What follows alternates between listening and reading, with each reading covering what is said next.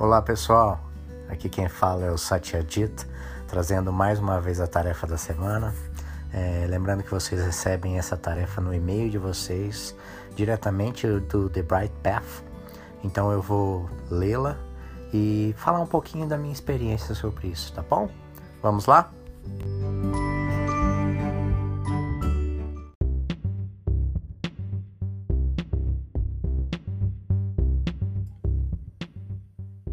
Quem você acredita que você é?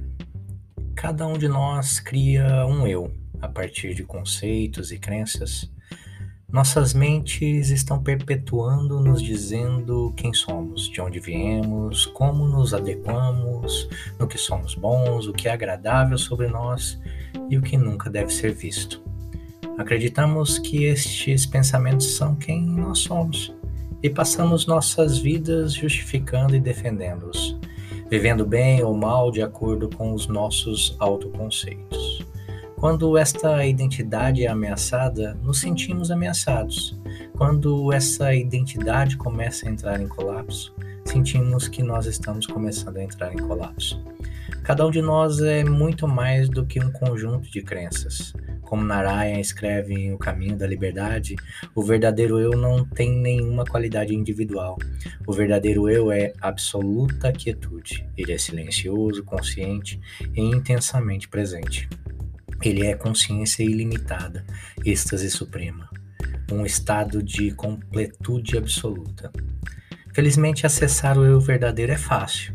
É o seu estado natural, sua única forma autêntica de ser. Você experimenta isso o tempo todo, mas não percebe, pois está identificado com os pensamentos.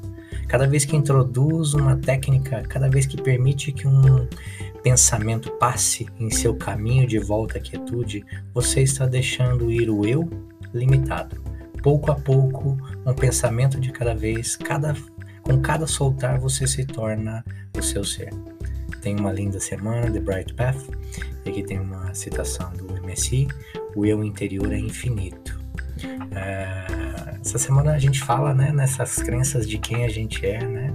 É, essa construção, a gente, a gente nasce como uma folha de papel em branco, né? E vai, isso vai sendo preenchido durante a nossa existência. E chega um ponto em que a gente não consegue mais viver a experiência dessa quietude, de ser quem a gente é de verdade. E a gente começa a acreditar nesses conceitos, nessa, é, essas experiências vão moldando quem a gente acredita que é nesse mundo. Né? E uma vez eu li um psicólogo falando, né, acho que é o Jordan Peterson, ele fala que quando a gente acredita numa ideia, a gente deixa o ser morrer. Né? É mais ou menos isso, né? Quando a gente acredita numa ideia, a gente hum, fica tão é, preso a essa ideia, tão e a ideia da nossa existência de quem a gente é é uma ideia, né? Quem a gente acredita que a gente é é uma ideia. Quem a gente é de verdade é só a gente soltar essa ideia. Quem a gente é de verdade só vai aparecer quando a gente solta essa ideia de quem a gente acredita que a gente é. Então, quando a gente acredita nessa ideia de quem a gente é, a gente deixa o verdadeiro ser morrer. Mas isso. É, mas o bom, o bom disso tudo é que ele ressuscita fácil. Basta a gente soltar essa ideia. Basta a gente soltar facilmente essa ideia que o ser renasce, revive.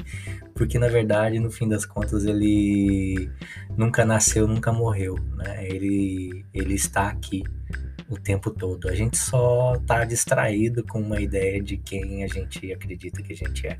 E quando a gente solta essa ideia, quando a gente solta esses pensamentos, quando a gente solta tudo isso, a gente experimenta essa, essa absoluta quietude, né, que o, que o Narayan falou, né, esse silêncio absoluto, esse silêncio consciente e intensamente presente, essa consciência ilimitada e esse êxtase supremo, o êxtase supremo de apenas viver é, sendo quem a gente é de verdade, tá certo?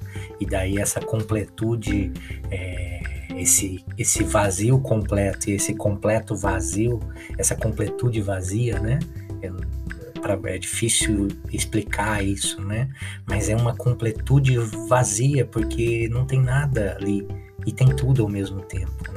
Ou esse vazio completo, né? Parece ser um, um vazio, mas ele é completo na verdade. Então não há paradoxo nisso.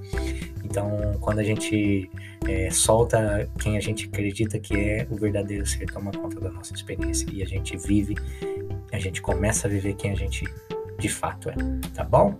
Perfeito? Então, essa é a tarefa dessa semana. Um beijo para quem é de beijo, um abraço para quem é de abraço e muito amor para todo mundo.